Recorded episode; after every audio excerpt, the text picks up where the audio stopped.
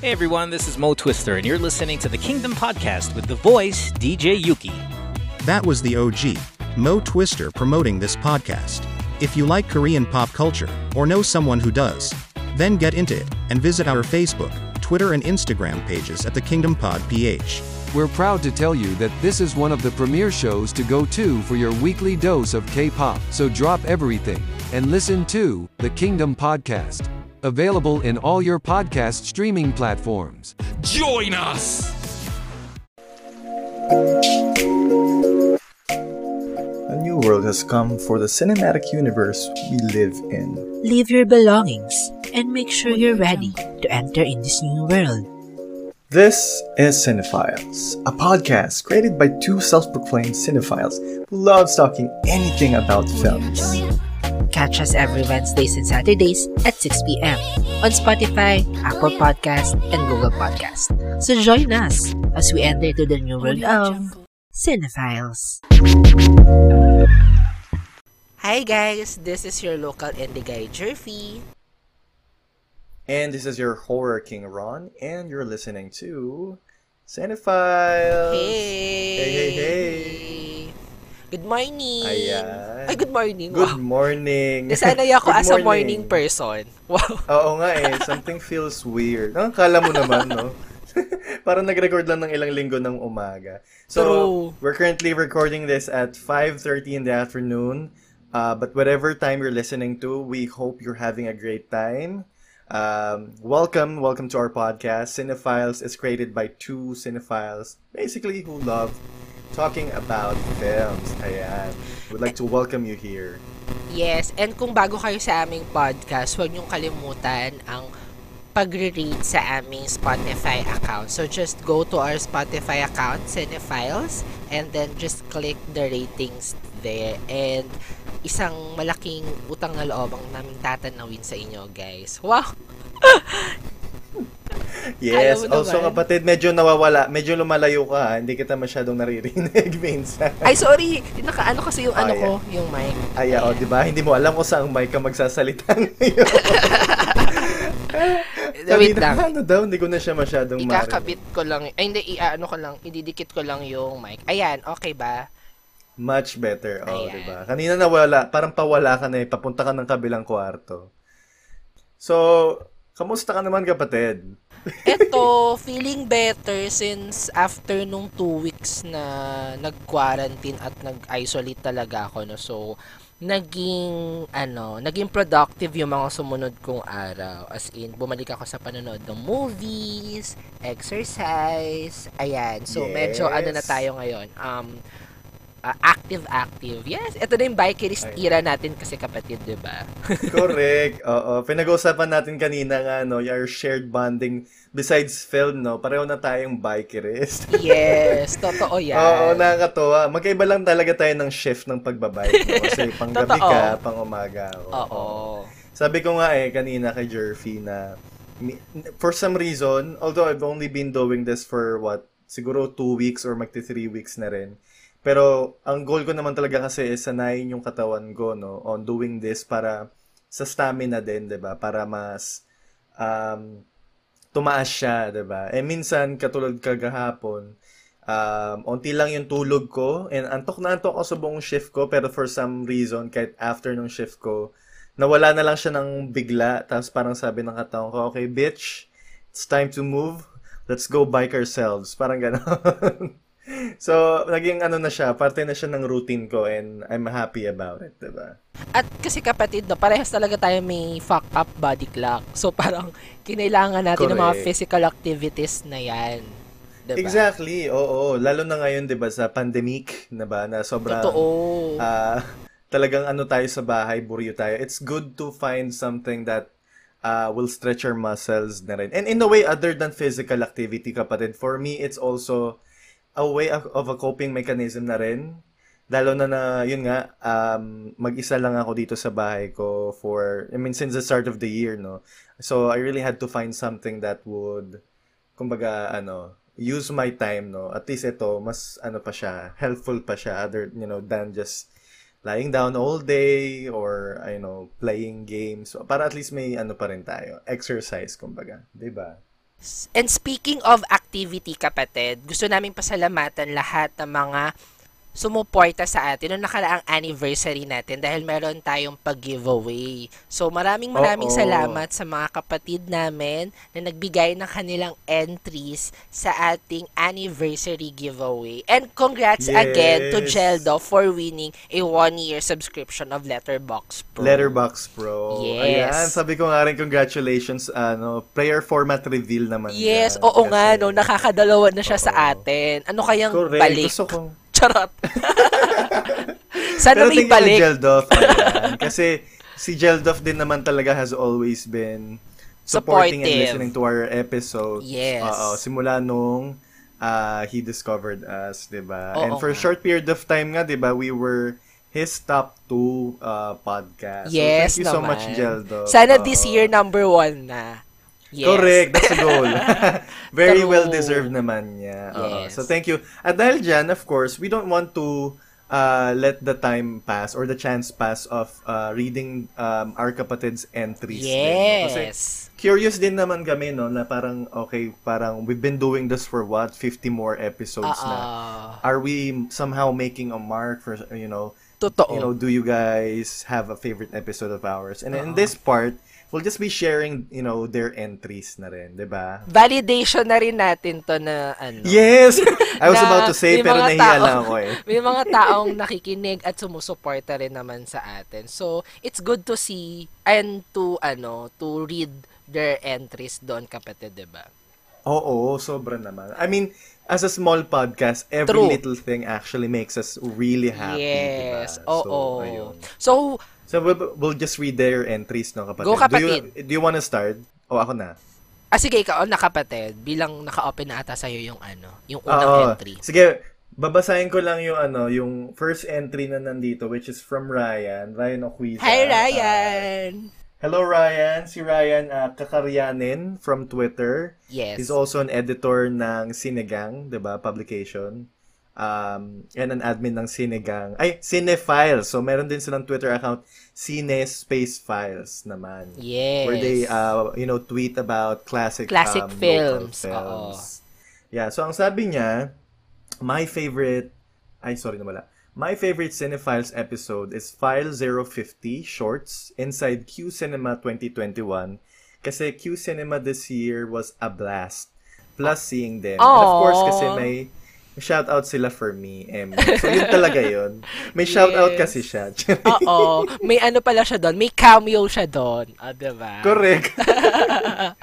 At for, foreshadowing nga, cameo, kasi there's a possible a possibility or we're actually planning to have him as well in our Yes. cameo episode. Oo naman, Ayan. dalaw ka na dito, Ryan. Isa yun sa una nating pinag-usapan, kapatid, nung una tayong nagkita during the Q Cinema opening night, 'di ba na um, makapag-collab tayo with them, like, um, sila, uh, makaguest tayo Oo, sa atin, like- tapos tayo sa kanila, ganon.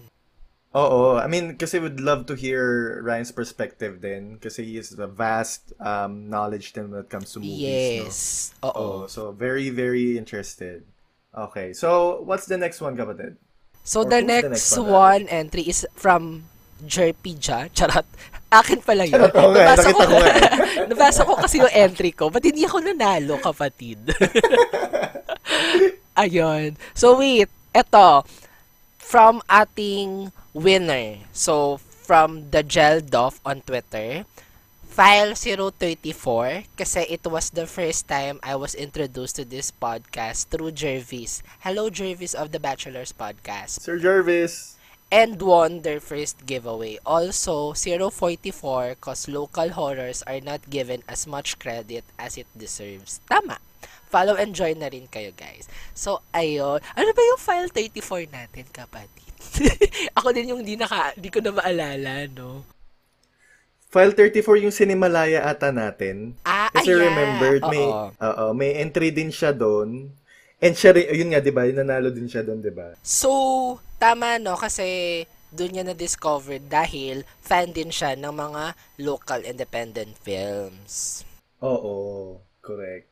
So, And ayan. tama siya doon, no? Yung local horror films talaga Yes, need oo. um, more attention.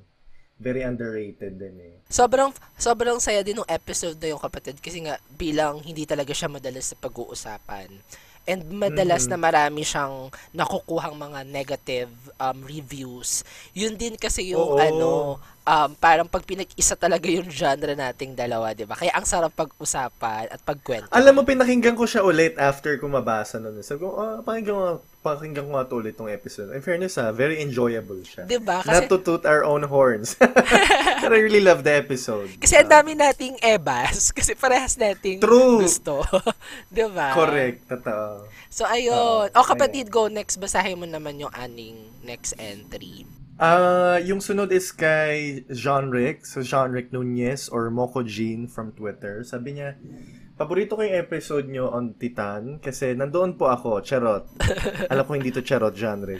Anyway, joke. The, the Moonlight episode was also such a chill vibe. Two more episodes, Cinephile and Letterbox Pro, Cups in Omicron. Kaya, Oh. oh, huwag ka masyadong lumapit kasi, ano, Oo. umuubo ka. Or cups, ano, while wearing mask. Ganon. Yes. Ayan.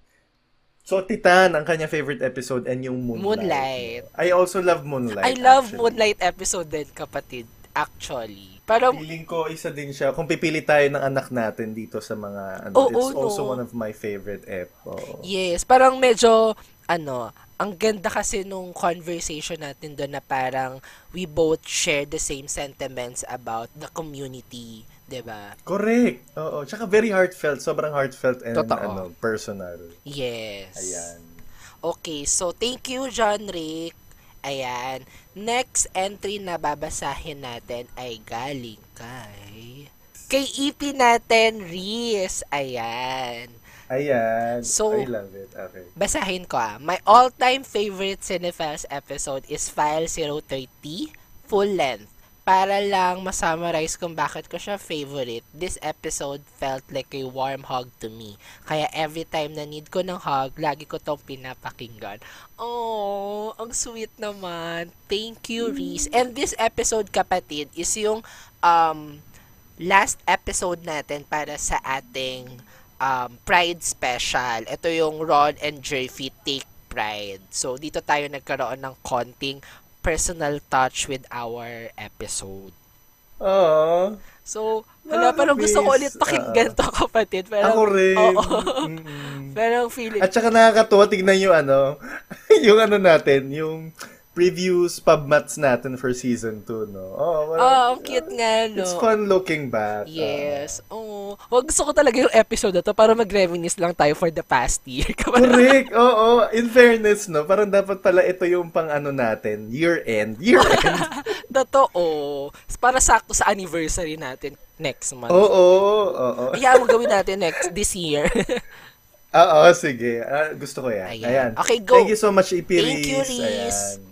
Next kapatid. Uh, the next entry would be from ano Andres Marie or AD uh, underscore xmacker from Twitter. Sabi niya, um, I think my favorite would be File 059. I wouldn't have finished the movie if I wasn't watching with you guys. Lol. I think this is my favorite kasi lahat kami naguluhan. And tawang-tawa pa rin kako sa reaction naming lahat after the movie. If I'm not mistaken, 049 is Titan yata. Yes, kapatid. Isa rin to sa mga special na episode natin kasi this is the first time that we ask our listeners na nakasama natin manood mismo during our watch party na to share their thoughts about the film. Mm-hmm. Totoo. So, Oo, kaya pa- actually, yun yung parang first interaction natin, di ba? Yes, kaya makitang-kita naman na nag-enjoy talaga dito si Andres Marie dahil um, Oo. Uy, at saka in fairness, ang gaganda ng thoughts nilang lahat. Yes, totoo. Diba? Sabi ko, we should do it more often. Oo. In the Yes, future, no, pag oo. nagpa-watch party tayo ulit. kapag may maayos na internet connection na ako, ganun. Para masaya Oo, naman paano manood. pa ako, diba? Kasi I remember Oo. na wala ako during watch party ng Titan. So I had to Oo. rewatch it ng mag-isa na lang. para ma- Para lang maintindihan mo ng Totoo. buo, no? Oo. So, Pero ayun. masaya, sober, sobrang saya. yes. So ayun, thank you again Andres Marie. Thank you. And then okay, Ayan. move moving on to our next entry. Um Chaddy or at Chad Resurrection. Tama ba? Resurrection tong ano niya, no? Ah, Resurrection. Yan. ah. So, si Chad. So, sabi niya, nothing better than to listen to an episode that features one of your favorite films and that is File 018, the Minari episode. There were moments that brought me joy that I shared same thoughts about certain scenes with this a with these two A24 fans, Ron and Jerfy. Thank you so much. Hashtag Cinefiles Turns. 1. So, sobrang tagal na nito, no? Season 1 pa tong Minari natin, kapatid, no? And Correct. since Kimbap season, pa. since season 1 din talaga yung support ni Chad, hindi rin naman nawawala talaga. So, Oo. Thank you again, Chad, for your ano. And, yeah, ano, isa talaga, ito yung time na very, ano pa tayo kapatid, no? A24, parang bukong bibig pa talaga Host. natin lagi yung A24. Correct. Oo. Yeah, pok-pok ng A24 talaga tayong malala. True. So, ayan. Thank you again, Chad. Thanks, Chad. Oh, alam ko gustong-gusto ni Chad tong Minari eh. Kaya Yes. sa- nire-request niya nga siya nung una. Tapos sabi ko, you know what? You're just in luck because we're actually, you know, we're, we're planning to do an episode on it. And yun nga. So, perfect timing lang. So, thank you, Chad. For Ayan. our, I think last na entry na to, no? May isa pa si. Shed. Ay, si Shed pa pala. Sige, Yes. so second to the last. Filio's entry is, sabi niya, nakakatuwa pakinggan yung process and insights sa paggawa ng cleaners. Even reminiscing about high school was something I, I became fond about. Lol. This is why I really like File 40 of Cinephiles. Yung ano naman natin yung Real Talk with Direct Glenn. Barry. Yes, diba? oo. Ay, isa din yan. Ang gaganda ng mga napipili ng mga kapatid natin. no? Yes. Talagang me, Sobrang monumental din kasi yung episode na yan. totoo. As in, isa siya sa mga ano, sa mga favorite din na ganap sa ating year one kapatid, di ba? Correct. Oo. Talaga hindi ko rin makakalimutan yung episode na yan kasi it was our first time having an actual director in our Yes. cinema lobby, no? So, sobrang salamat kay Direct Glenn talaga for, Oo. you know, giving us the opportunity to, you know, dive into his mind then for a period of time. Yes, and sana maging ano din yon maging susi ng pagpunta at pagdalo ng mga iba pang director dito sa Cinefiles. Oo, baka naman. Beke Sana naman mag-reply na po. sila sa atin. Direct Len, baka yung mga friends mo naman, no? Ma-share mo naman. Oo nga. Cool naman kami. Cool naman kami. kami. Ayan. Thank you so much, Filio. Thank you, Ayan. Filio. So, ang ating last entry, kapatid, ay nanggaling kay The Waiting Shed, ang ating, ano, Yes. ang ating suki sa ating cinema lobby. So, wala na siyang ibang explanation pa. Screenshot lang ng dalawa niyang guesting episode. Then, that's it. I think, ano, it sends the message lang na gustong gusto natin kausap din si Shed and gusto rin talaga ni Shed na um, maging part ng ating kwentuhan sa mga episodes about horror and any disturbing films, kapatid. Kasi hindi lang once, kundi twice na siyang nag-guest sa ating cinema lobby. Kaya ayan, Shed, thank you so much siya na makabalik ka pa ulit sa, ano, sa Oo, next Halloween. sa season, season oo, next season occasional ineme natin. yes. Ah, next Halloween, oo. Why not? 'Di ba? Alright, so ayun, again, we'd like to thank everyone for participating and for sharing their favorite episodes kasi we love them as much as you did, guys. So, Yan. we are hoping to, in, in providing you guys um, a lot more um, good episodes this year talaga. Oo so, naman. yun ang aming goal, oo, 'di ba? And speaking of this year, no, it's been what? Patapos na ng January. Yeah. Ngayon lang talaga oh, kami ulit Third mag- week na ng- full length last week na nga episode. pala. Last week na, Yes. oo. And I know you guys have been um you know looking for a full length no kasi we've been doing watch list and short uh, shorts no from the start of the year. So, uh, we are coming back with a film that I think I think almost everyone actually saw, no? So if you haven't seen this film yet, you're in the minority, I'm pretty sure. Because it, it was, it made a lot of noise when it came out, no? So, Totoo. the film that we'll be doing a deep dive for this episode will be the Wait, 2021 kapatid, Adam McKay akala ko pa naman iwiwing mo sa shared files natin. Ay, mali. Oo nga pala. Shared files. yes, hindi. Sasabihin ko lang na yun yung film. Pero before yun, mag-shared files muna tayo. O, di ba? Okay. Sige. Ayan. So, yan. We'll be deep diving or pretty much we'll be reviewing Don't Look Up, um, a 2021 Netflix film by Adam McKay. Pero bago yun, of course, in keeping line with our tradition, we are doing our shared files.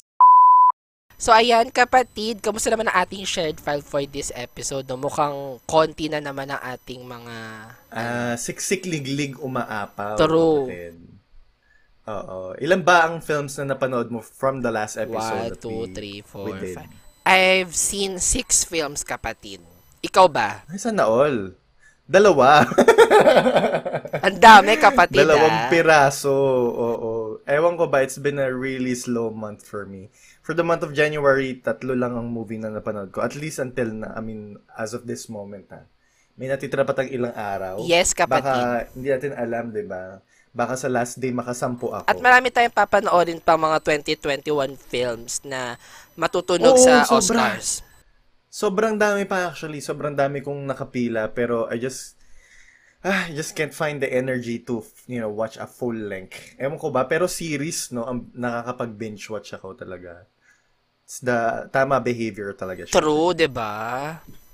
Kaya ayan kapatid. So speaking of 2022 kapatid, no, simulan natin yung mga napanood nating films this year, this first month of 2022. So, ano ba ako na mauna? Kasi medyo madami yung akin o ikaw na.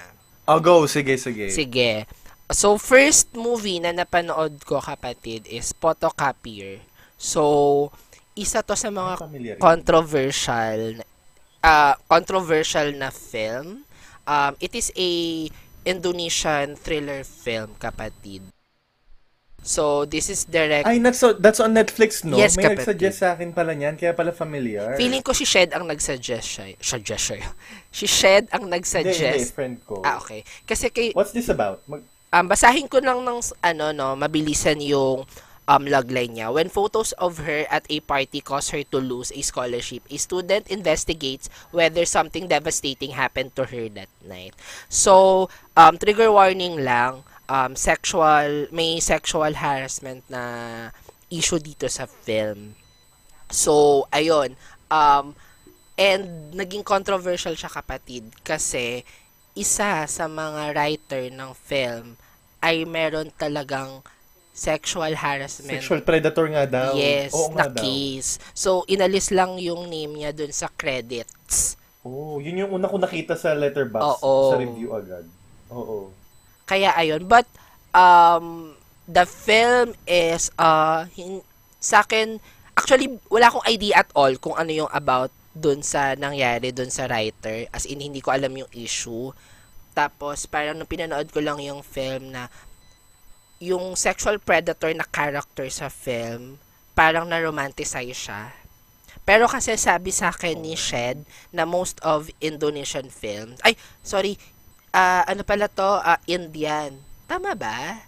Hala, Hindi, Indonesian yata nga. Indonesian. ano ba? Ayun na naman tayo sa ano eh, sa mga pa-unreliable natin. But yun, Indonesian film na mostly na romanticize yung mga ganitong sensitive topics na parang hindi umiikot talaga dun sa pinagdadaanan ng victim. Mas more on dun sa na-justify tsaka na-romanticize yung mga sexual predators. So, ganun yung ano, yung dating sa akin. And nagulat ako after um, mag-search ko after manood, nakita ko nga na may ganun pala yung writer. So, it Kaya makes sense. Oo, siya. yes. But, it's actually a good film. Ah, it could have been better. Parang, ba- basta, yun. Sayang lang. Sayang yung material niya. Yeah. So, okay. Next film ko naman is Parallel Mothers, uh, directed by Pedro Almodo Almodovar. So, ito yung film na bida si Pe- Penelope Cruz kapatid. So, isa sa mga contender sa Best Actress sa Oh. Oscars. So, ayan. Um, it's actually a good film. Kaya lang more on, ang dating niya sa akin kapatid ah, very soap opera. Very 90s teleserye. Ano siya eh, Spanish ang, kasi. ang plot niya is Mara Clara. Ganon. As in, very pamara Clara siya sa akin. Since, ayun nga, Spanish yung ano niya, no? So, Oo. ayun. But it's a good film din. Next naman is um, The Boys in the Band. Um, another Netflix movie. So, it's a 2020 film directed by Joe Mantello. Ang bida dito kapatid, Jim Parsons. Ah, Oh. si si Sheldon. Oo. Um, yeah, Boys andito in the rin- band. Ay, oh, parang ang tagal ko na nakikita yan sa ano, sa Netflix. Um, adapted siya from a stage play. I'm not, parang musical. Tapos, ayun, ang ang ganda lang niya kapatid kasi um, nangyari lang lahat yon sa isang um, setting sa loob ng isang apartment and then pataas ng pataas lang yung yung tension, yung emotions, tapos silang ano lang doon, silang nine lang sa loob ng kwarto. So parang batuhan lang ng linya, pataasan lang ng eksena, ganon. So, ang ganda, ang ganda niya. Ang sarap niyang panoorin. Para ka talagang nanonood, nanonood ng isang one-act play. Ganon. I see. Okay. Interesting. And yes, ano, tuloy lang yung kabaklaan natin kasi it's a Tuloy lang ka bakla. Ah. LGBT a, a queer film. Ayan. So next is Being the Ricardos. Ayan. So directed by Aaron Sorkin. So, ewan ko kung kailan titigil si Aaron Sorkin sa pagdidirect. Sana, it, it was beautifully written, kapatid. Kaya lang, Mm-mm. this time, May weird, no? ang weird talaga ng direction dito ni Aaron Sorkin. Parang, um, hindi mo na alam kung ano yung gusto niyang gawin sa buhay niya. Bakit pa siya Correct. nandadamay ng ibang tao. But, but, Sayang sobrang yung galing. potential lang kasi sobrang galing talaga ng leads, no? Ang galing ni Ayun nga, ang Jeffrey, ganda, ang galing ni Nicole. ang ganda ng material, ang, gan- ang galing ng actors, tapos, um, it was beautifully written din naman to be fair with Aaron, ayun nga lang, parang hindi talaga siya natahi ng maayos ni Aaron. Kapatid, ngayon na lang ulit ako naka-feel na na-lost while watching a film. Na parang, ha, anong... Asa na tayo? At inten- unintentionally siya. It's not like the film's purpose. As in parang, Oo, ha? 'di ba? Okay. Parang feeling mo hindi siya, it's not supposed to happen. Oo, kasi kapatid parang tatlo tatlong um tatlong ano siya, tatlong parts na pinagtahi-tahi niya ng kung depende na lang siguro sa mood niya. Kaya parang Mm. kahit Oo, gustuhin mo siyang intindihin. incoherent siya. Tsaka medyo botched yung Na, yung... Kasi di ba gets naman natin talaga minsan na minsan hindi linear ang narrative, di ba? Pero parang for some reason, magulo talaga siya at hindi siya smooth, kumbaga. Nicole Kidman um deserve naman if ever na yung mga awards niya and then isa siya sa mga strong contender din talaga ni Kristen Stewart for the best actor. So galing galing. Next, Mina Anud. Um it is a uh, 2019 film kapatid. Local to na recently nalagay din sa Netflix directed by Kerwin Go. Ang bida dito si Gerald Napoles, Dennis Trillo, ay, Ma- Ay, Mara ay, Lopez. ay, ang, ang pamagat? Mina Anud. Oo, I think may nag-share niya sa story. Ah, si ano? Si Direk Vic. Parang, Yeah. nasa Netflix ba yan? Yeah, it was Ah, ano, kaya. nalagay sa Netflix recently lang. So, In fairness ha, ang daming magagandang movies ngayon recently sa Netflix. Ang tagal ko na kasi hindi nag-Netflix dahil sa internet ko dito eh. yes. And um hindi ko siya nagustuhan kapatid. Two stars Oo. yung binigay ko sa kanya. Bakit? Kasi nag nag um it's a comedy film kapatid. Tapos Oo, parang Gerald ang Napoles eh. ang goal nila ay ay, parang ang ang atake nila 90s slapstick comedy. Mm, okay. Pero hindi nagland. I mean, gets siya, ko, oo, gets ko na ano ha, gets ko yung, gets ko yung humor. Kumbaga, hindi lang siya na-execute ng maayos for me. Parang nasayangan ako sa mga ano, sa mga, sa mga jokes, sa punchline, gano'n na parang nakornihan ako at some point. Kasi parang hindi naging effective yung gusto nilang gawin dun sa slapstick comedy. Yeah, but it's refreshing to see na ganun ulit given na 2019 film to ha? Na ano na on a modern setting tapos ano um, slapstick comedy. Ayun. Then last pinanood ko nung naka, um, kagabi lang The Hand of God. Thank you for recommending sa ating Asian cinema babe na si Sel kasi um, alam niya talaga kapatid yung mga gusto nating panoorin, no? So, binentahan na True. naman niya tayo ng isang coming of age Ano, magkakabit ang ano, bituka natin sa mga. Yes, oo. And prior to that, nakakabasa ako ng mga ano daw, badly written, badly written tong film na to, na hindi nila naintindihan, ang dami daw gustong sabihin, ang dami gustong mangyari, ganyan. Pero upon watching it, it's actually um, the kind of film na obvious it's personal na alam mong galing siya sa puso ng director na hindi mo kailangan intindihin pero para kang nakikinig habang nagkikwento siya ng mga ganap niya sa buhay. Ganon, ganon siya sa akin. So it's really a good coming of age film and um, teary-eyed din ako sa mga kwento doon. And wala, ang, ang sarap niya lang panoorin kapatid. For sure, magugustuhan mo din tong film na to kapatid. Planning to yan. Nasa list ko na rin yan. Don't worry. Yes. It, and also, it's on Netflix ah. So, it's accessible Ah, to talaga? everyone if gusto nyong panoorin. Yes. Okay. Thank you, Netflix. Yes. And So, thank you, ayun. Netflix. oh, Netflix, Bekenemen. Pagalawin ang baso, Netflix. True. Ay, halos pala lahat ng mga pinanood ko nasa Netflix na photocopier. Oo nga tapos eh. Ambassador yarn. Netflix, Bekenemen. Ayan. So, yun lang yung sa akin kapatid. How about you? Ano yung, ano, yung mahaba mong listahan? Dapat pala nauna ako kasi feeling ko napaka-anticlimactic nung akin bigla.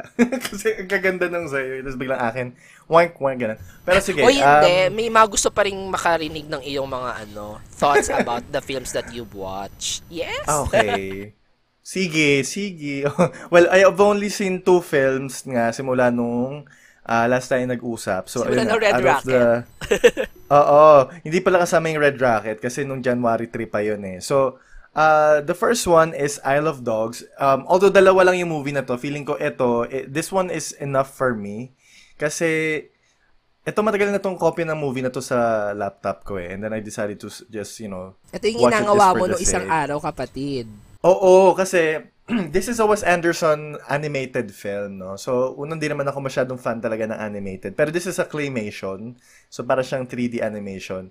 And knowing Wes Anderson talaga, Wes Anderson is, talagang he has this certain kind of aesthetic in his movies. And, na ano niya yun ng, na, tawag dito? Nadala niya yon dito sa claymation na film na to. And super, super ganda. It's a visual treat. Sobrang ganda siyang panoorin. Um, like, ang sarap niya lang sa mata. Second, the subject matter is about dogs. I really have soft spots for, uh, a soft spot basically for dogs. No? Parang I lahat really love naman dogs. ata, no? Sa dogs. Kaya nga eh, um, if you know someone who is not a fan of dogs, don't trust them, 'di ba? Don't be why? friend with them. Yeah, actually may ex ako na ayaw ng aso, so hiniwalayan ko na siya noon right Tama. there and then. Charot. It's parang what's not to love about dogs, 'di ba? Sobrang like their alam mo yun, parang their main purpose in life is to please humans and be man's best friend, 'di ba? And ang ganda ng story niya kapatid kasi it's like a uh, parang I think he collaborated with Japanese creators kasi it's Kasi kind it's of set in. Japan. Oo, siguro, pwede, oo. At saka it's also set in Japan. So Isle of Dogs is about I don't know if it was supposed to be set in the future, basta there's a timeline in the world in world in the world or fictional world na parang sa Japan yata lahat ng aso ah, nagkaroon ng sakit and then they deem them as parang kumaga pandemic. Eh, so they they brought all of the dogs into one island. So they called that parang trash island or whatever. Kaya siya Isle of Dogs.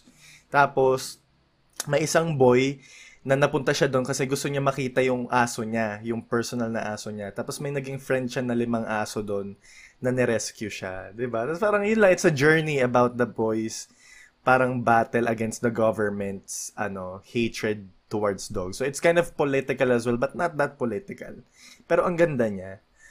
sobra, sobra. I, I was Gusto ko soft rin movie. So, panoorin. ang ganda niya. At saka, nabasa ko lang to na yung title niya, Isle of Dogs, is a play on words. Pag binasa mo siya ng mabilis, para siyang I love dogs. I love dogs. I love dogs. Di ba? Oh. Ang galing. Nga, Genius. no? I love dogs. I love dogs. I love dogs. Oh. Di ba? And kapatid, so many familiar voices here because nandito yung mga usual na cast ni ni Wes, 'di ba? Yan, nandito si Frances McDormand, nandito si Edward Norton, Scarlett Johansson, Tilda Swinton, Bill Murray, of course, mawala pa ba si Bill Murray, 'di ba? Ayan. Search Wala lang si search Owen siya. Wilson. Wala, walang Sharsha dito eh. Pero this was in 2018 pala. Ay, para sa bagay, that may Budapest Hotel na nun. So yeah, oo. Pero ayun, ma- ma- Tsaka Lucas ma-recognize Hedges mo ko. agad. Lucas Hedges ko. Nang Wala, wala siya dito. Ayun. Pero yun, super, super, so much love sa film. Alam mo, sobrang gusto ko yung movie na to na hindi ako naglagay ng review sa movie kasi parang it it doesn't feel right for me to leave a, Yes. oh, a critique on the film that I really Diba? love. No? Actually, I'm surprised hindi ko siya binigyan ng 5 stars. 4 stars lang. Pero I might change this to 5. Ayun. Okay. And then the other one is Lucky. Lucky is a 2020 film. Um, it's a horror, supposedly a horror film, and I gave it 0.5 stars. What? Wala pang 1. Kasi sobra, never has a film infuriated me so much. Kasi a lot of people have been saying, I mean, I mean I've seen a lot of uh, divisive uh, uh, receptions or reviews din. So parang matagal na tong movie na to, tapos parang may nabasa lang akong list na parang top 2020 horror films. Tapos nandun siya, sabi ko, hmm, sige na nga. And yun na yung last time na maniniwala ako sa mga ganong article because, my God, this film was so bad because ang corny, ang nakakainis siya. The premise is so interesting. They could have done so much better sa movie kasi parang it's about a girl that kept on being attacked every night in her own house, no? Pero minsan nakakatawa rin, para siyang white, stupid white girl the movie. Parang gano'n, sinisi ko, girl, kung may ma-atake sa'yo every night sa bahay mo, why are you still there? Why are you, why are you not leaving, di yung typical na ganong So white, ano. Oh yeah, 'di ba? White white behavior, stupid white behavior. So nakakainis, 'di ba? And then parang nung ending ng movie, I was expecting it to be at least parang may payoff man lang, pero parang the fuck, that was it. Sobrang nabwisit lang ako. Alam mo yung parang sa sobrang dami ng eye rolls ko, parang nagka-headache yata ako after ng movie. Kasi parang iritang irita talaga. Nahilo ko, kaka-eye roll ko. Kasi parang, oh my God. Why am I still watching this? And si Tanga naman, in- pinanood ko pa rin. Tinapos ko pa rin Kasi siya. horror. Expecting for it. Kasi horror and I was expecting for it to have a payoff in the end, di ba? So, ayun, wala pa rin. Pero ayun, anyway, that's it. So, parang very polar opposites yung film na pinanood ko. No? Dadalawa na nga lang, either sobrang ganda siya for me or sobrang pangit. Isang letdown, tsaka isang, ano, stand out. Stand out, correct. So, yun ang sagot Ikaw ko, ba, may kapatid. stand out ka ba sa'yo? Um, siguro, ang stand out ko, clo- neck to neck yung labanan ng Boys in the Band tsaka The Hand of God. Pero siguro, ah, ibibigay ko sa The Boys in the Band. Oh, that's your stand out? Yeah, that's my stand out. Pero I love The Hand of God din naman. Pero siguro mas Talaga? lumamang Kahit lang- musical, okay siya? hindi siya hindi siya ganun ka musical kapatid eh. Parang dalawang scene lang na merong kumanta sila, pero the rest ano na. Ah, play lang siya. Based on play lang. Pero not yes. necessarily musical. Hindi siya necessarily talagang all-out musical Lin-Manuel Miranda levels, hindi naman. Tapos yung letdown ko, walang iba kundi Mina Anud. Yun na yun. oo. Yun lang. Disappointed ka. Yes, oo. Yun yung sa akin, kapatid. So, ayun. Okay. Dahil dyan, that concludes our shared files. Thank you so Yay! much for listening to our episode. We hope you had... Or, tapos, tap- tapos na pala yung episode. eh. So dahil dyan, we'll now be proceeding to the main event of this one, which is our full-length episode for Don't Look Up. So if you are interested, please stay tuned. Don't hang up because we will discuss Don't Look Up. Char. Don't hang up. Nasa call. Ayan. So, we are now back again for us to review Back to regular programming. Yeah, back to regular programming, no. So, uh, I guess I'll just start with ano the logline again and the director, and then we'll be sharing our thoughts, no. So you'll share your thoughts first, and then I'll share my thoughts, and then we can meet after on what we think about the film as a whole. yes. What do you think? Okay. All right, so Don't Look Up again is a 2021 film, Netflix film original directed by Adam McKay, uh, based on truly possible events. Yun yung sub sub ano niya, ano tawag yan? Slogan niya, no? Yes. Or tagline niya sa Letterboxd. And then the logline is two low-level astronomers upon discovering that a meteor will strike the Earth in 6 months go on a media tour to try to warn the world but find an unreceptive and unbelieving populace. Populace, ah, that's a big word. Ayan. I actually like Adam McKay kasi I, I never expected this to be That good. created by him. Ah, okay. Hindi, hindi, kasi he, well, sa bagay, he created Anchorman kasi, no? And he also created The Big Short. So parang I get naman the, the variety. Pero kasi, usually talaga sobrang slapstick comedy talaga siya. eh. Talladega Nights, Anchorman, yun nga. So, Don't Look Up was a good sati- satire film for me. Pero what's your thought, kapatid? Ako kapatid, um, sobrang um, yung thoughts ko about it. Kasi before watching it, ang dami ko na nakikitang bad reviews. Ah, hindi nila nagustuhan to. Um, masyado daw corny or masyado daw um, hindi nakakatawa, trying hard, ganyan.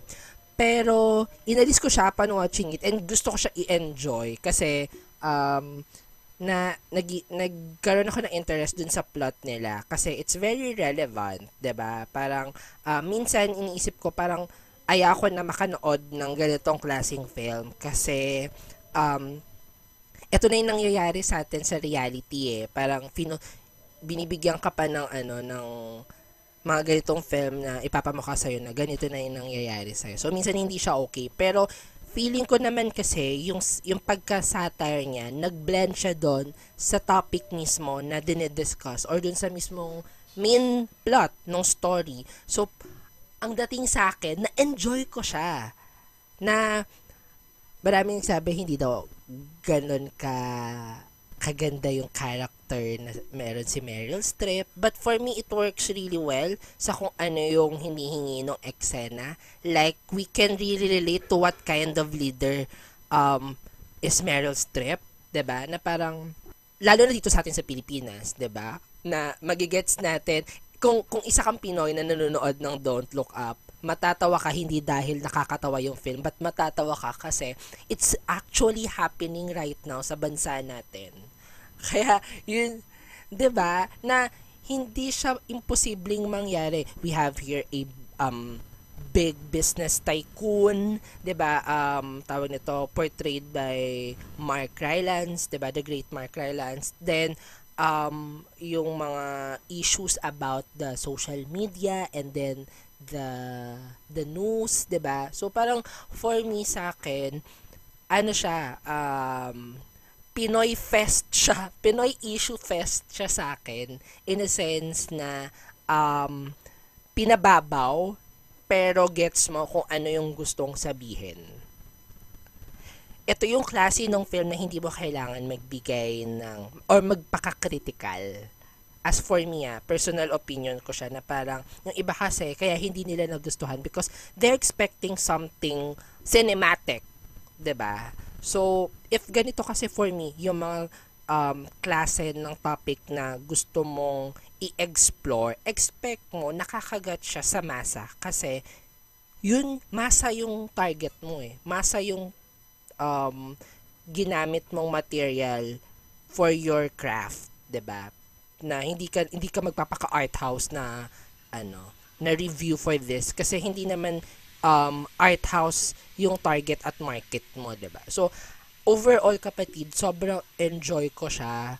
Um, when it comes to cinematography, um, nothing special. Um, nothing grand about um, its cinematography. Scoring-wise, okay din siya sa akin. Gusto ko yung may pa-Ariana Grande talaga na pa-concert. Gusto mo yun? Napaka-random, no? Oo, Nakakaloka. alam nila yung market nila kapatid. Nakapag-survey sila para sa market nila at meron silang pa-concert dito ni Ariana. So, um, um, overall, it's, a- it's an entertaining film. Um, ito yung klase ng film na ma-enjoy mo panoorin during, during holiday. Kaya saktong lumabas siya talaga um, Christmas dito sa Pilipinas. And yeah, I enjoyed watching the film. So, I gave it four stars, kapatid. Gusto ko yung sinabi mo na enjoyable siya tuwing holiday kahit ang dark ng subject matter niya. 'Di ba? Ayun nga eh, yun yung maganda sa kanya na um sa 'di ba ka- katulad nung sinabi ko na minsan ayaw na natin pakinggan yung mga ganitong klaseng film. Ay panoorin yung ganitong klaseng film kasi sobrang dark niya na, na nangyayari na sa reality. Ayaw na natin sanang makita pa. Pero dahil nga yung pagka-satire niya, enjoyable at um, Correct. entertaining, na, na-enjoy mo at hindi ka na, ano, hindi ka na off dun sa mismong main plot ng film. Kaya Correct. na-enjoy mo Ah, siya. I, I see your point. ah. Yeah, how about you, kapatid? Your thoughts about Don't Look Up? Oo. Actually, there's a lot to unpack here talaga. Sobrang dami, no? But I'm not gonna go through all of them na rin. Pero I, I, I, I love your ideas. I, I actually see exact point, no? Na parang, kumbaga yun nga, so, pretty much the, the world as it is, is al- already dark na and too serious that sometimes when we see films tackling the exact same thing, parang we veer away from it because we just don't need that kind of negativity na, di ba? Pero this movie kasi parang at least hindi naman hindi naman siya ano eh, hindi naman siya plot twist or hindi naman siya Oo. nagpapanggap as another film. Parang it is obviously a satire movie about um, how the world is ending and how, you know, just stupid everyone is, 'di ba? Um, and you're right. It was entertaining. So pretty much we didn't mind even though the subject matter is pretty much depressing. Depressing talaga siya. Totoo. Um, and ang nakakatawa dito is, it truly is a satire, but it is very, very relevant and it's very, very realistic. Na, I know they're trying to, like, exaggerate the characters. Oo. They're exaggerating the the people in the position. Pero parang, I see it happening in your actual life. Na parang, you know what? I believe people are this stupid. Totoo Yes. this definitely can happen. And yung kay Ariana Grande, I think it's a good it's a good strategy kasi it's kind of like a take on how people don't care about the serious matter but they mo- they care about more of the um the shallow things. Yeah. Like, pansin mo, kaya minsan may mga theory tayo minsan na kapag may, pag may planong gawin yung government, they always, meron laging biglang magbo-boom bigla na, na Hollywood news or, or, or something. Kasi parang it's kind of like a distraction. Kasi, in reality, we really are more interested in those things than the Yeah. actual um, important matters. 'di ba? Wala tayong pakialam kung merong asteroid na, na malapit um, na sumira dito sa mundo natin. Pero, may paki tayo kung Nag-break si na si ano. ano, si Juan at si ganyan. Nag-break diba? na si Nadine tsaka lang. si James Reid. Ganun. Exactly. Like if there is an article, if you're kunyari browsing through an, a feed, whatever, whether it's at on Twitter or Facebook, mo- most likely, at wag kayong magpanggap, most likely, i-scan nyo lang, lalagpasan nyo lang yung mga balita na ganoon. Oo. At ang mas interesado pa tayo sa either celebrity news, Yeah. Na isi-share pa sa mga group chat. chismis. True, Uy, exactly. totoo ba to? diba? Yung pa, yung Break pang, na daw si yung pang ano. i-share natin. Mm-mm. Correct, 'di ba? So parang kumbaga Ariana Grande is the poster child of that that phenomenon in this world. And there's really nothing that we can do about that. Ganun talaga. Pero it it's good that we are aware of it and that the movie is presenting that to us. And Jennifer Lawrence's character, just to you know have a little bit a little bit of deep dive, is parang a, repre- a representation of inner some inner part of us of everyone na it is frustrating when you're when you feel that you're the only one who cares about what's going on. Yes. Parang ganun. Na parang gusto mong sigawan lahat ng tao sa harap mo. Gusto mong magwala para lang magising sila sa katotohanan. But no one really is listening. Parang ganun. And I like what they did with Leonardo DiCaprio's character na parang kapag lalaki ka, mas papakinggan ka, mas papakinggan ka, mas reliable ka when it comes to science.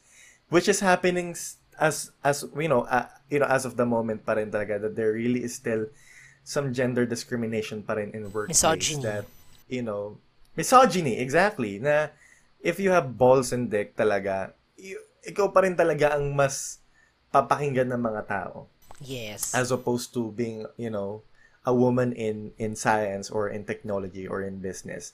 I mean, it's good of course na feminism pa syempre no na women are standing against the patriarchal um, shenanigans ngayon. Pero it still is happening nowadays pa rin. And it's good that that was also tackled. Um, ano pa ba? Um, I think yun lang yung mga gusto kong erase. There's still a lot of things about this movie. Um, there are pati yung social media shit, alam mo yon Oo, tama ka na na-raise mo yon Fake talaga. news. With the fake news, like how everyone could take everything out of context and create a specific agenda or propaganda, which is also relevant to what's going on right now in the Philippines. You're right. As a Filipino watching this movie, it felt very, very, very real. Kasi eh, the government is a circus. You know, everyone, I know, you know, people are not taking things seriously and everyone is out there for their own talaga. So parang nung pinapanood ko ito, parang, ah, I see Meryl Streep. Eto nakakatawa talaga no pag mga Democrat talaga. Ay, Democrat. Pag mga Republicans talaga, they have one specific um, face talaga or characteristic talaga, no? Which, feeling ko, very, ano siya, in align siya sa, ano, sa atin. So, one particular group din here. Totoo. And even And I'm not gonna say anything. And yeah. even yung character ni Mark Rylance, no, yung actually yung parang pinipeg niya parang Steve Jobs na ano, no. Steve Jobs or Elon Musk. Oh, Elon Musk, ganon. 'Di ba? Na very very billionaire na may hawak ng lahat, hindi mo alam pero sila pala yung may hawak ng Na very cold-hearted lang, ganyan. Tapos Correct. few words. Pero gustong gusto mo na siyang, ano, sakalin, ganon. Oo.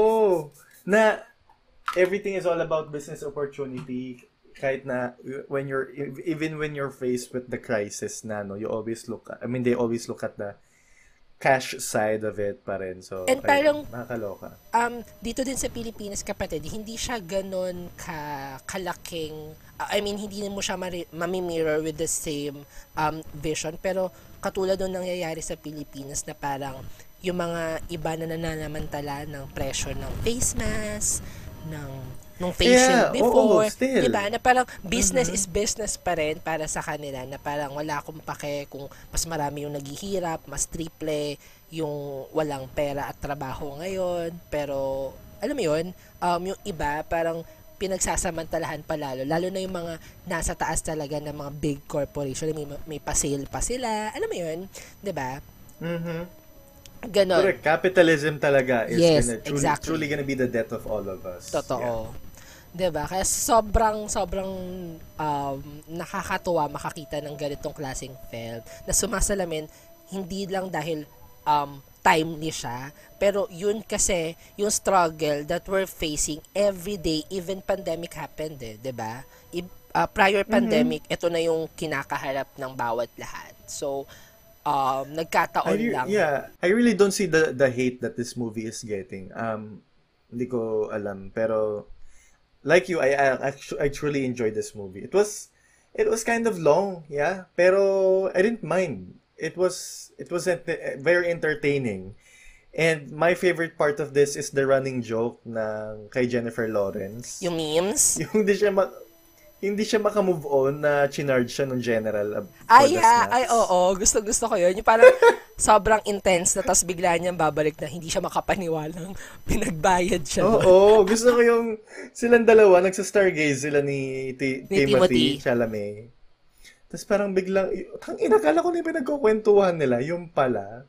Tapos tawa ako doon. Para sobrang ano lang niya, babaw ko lang doon. Pero I really like that. So, what's your favorite scene, kapatid?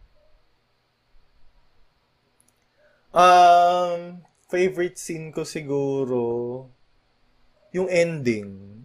It was truly heartbreaking for me. Sabi ko nga sa review ko eh, parang at times, it wasn't, the film wasn't afraid to be, uh, kumbaga it wasn't taking itself seriously. Kumbaga alam niyang it was playing a joke on everyone's nose. Uh-uh. Pero when it tries to be serious, it is serious and it's very heartfelt Yeah. and heartbreaking at the same time Totoo. din. Kasi the ending was I mean, I was expecting for it to happen, pero sobrang ano pa rin niya for me. It it kind of hit me pa rin. Totoo. Ako, ang favorite scene ko, yung nag-pray na si Timothy. Yung nasa dinner na sila. Oo. Naramdam mong... At did you know, Okay. Ay, sorry, sorry. Ano yan? Hindi, parang doon ko kasi naramdaman, especially kay kay Leo tsaka kay ano, kay Jennifer na parang um, after all their hard works, andito na tayo sa point na ina-expect natin day one pa lang. Sobrang Oo. sobrang goosebumps yung ano, yung moment na yun. Tapos yung voice over pa nung prayer ni Timothy. Alam mo yun? Ha? Parang di ko ina-expect And then, na yung siya. last line ni ano doon, yung last line ni Leo doon, kapatid, was actually improvised. So, I, I think I've read it somewhere where I've watched it.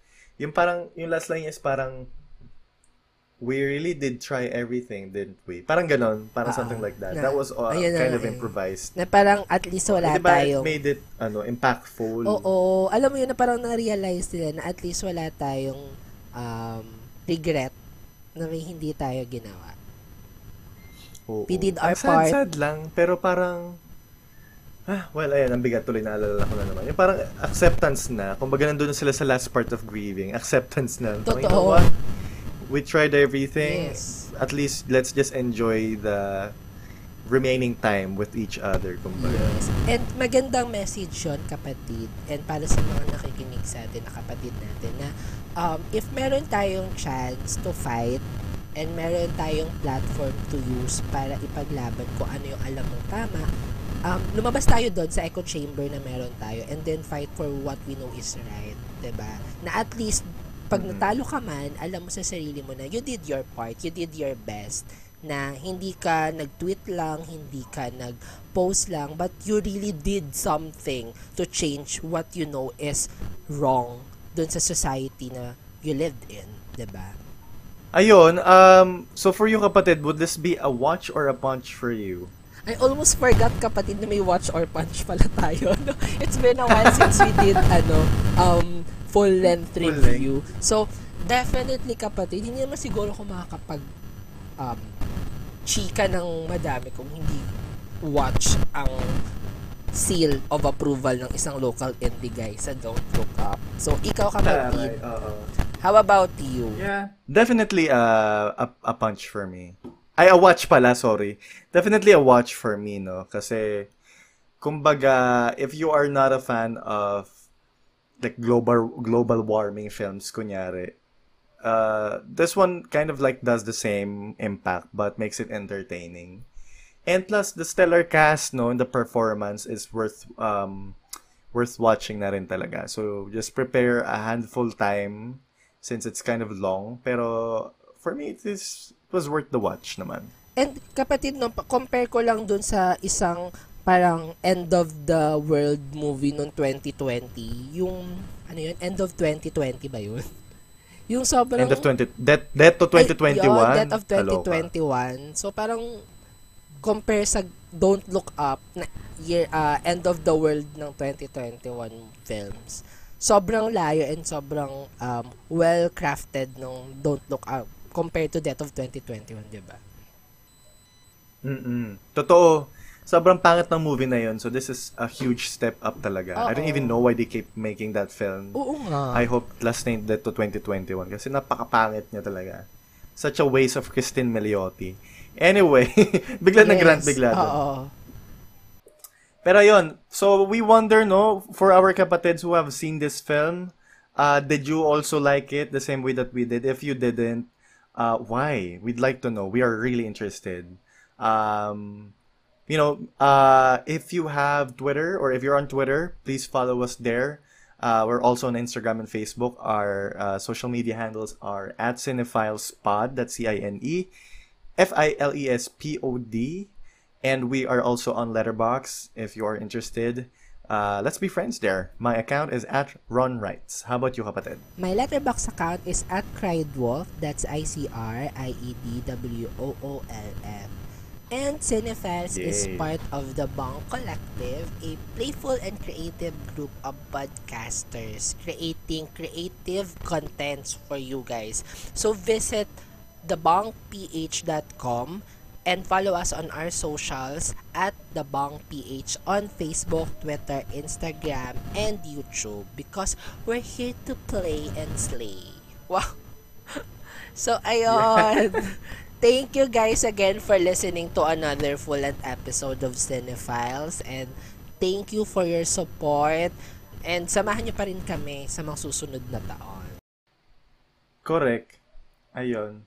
Maraming maraming salamat and we hope you enjoyed this episode. Um, let we'll we'll definitely see you on our next episode again. Uh, never stop supporting us and we hope you have a great day. Again, this has been your Horror King Ron. And this is your local indie guy, Cherfy, and thank you for listening to Cinephiles. Bye! Cinephiles. Bye. All right.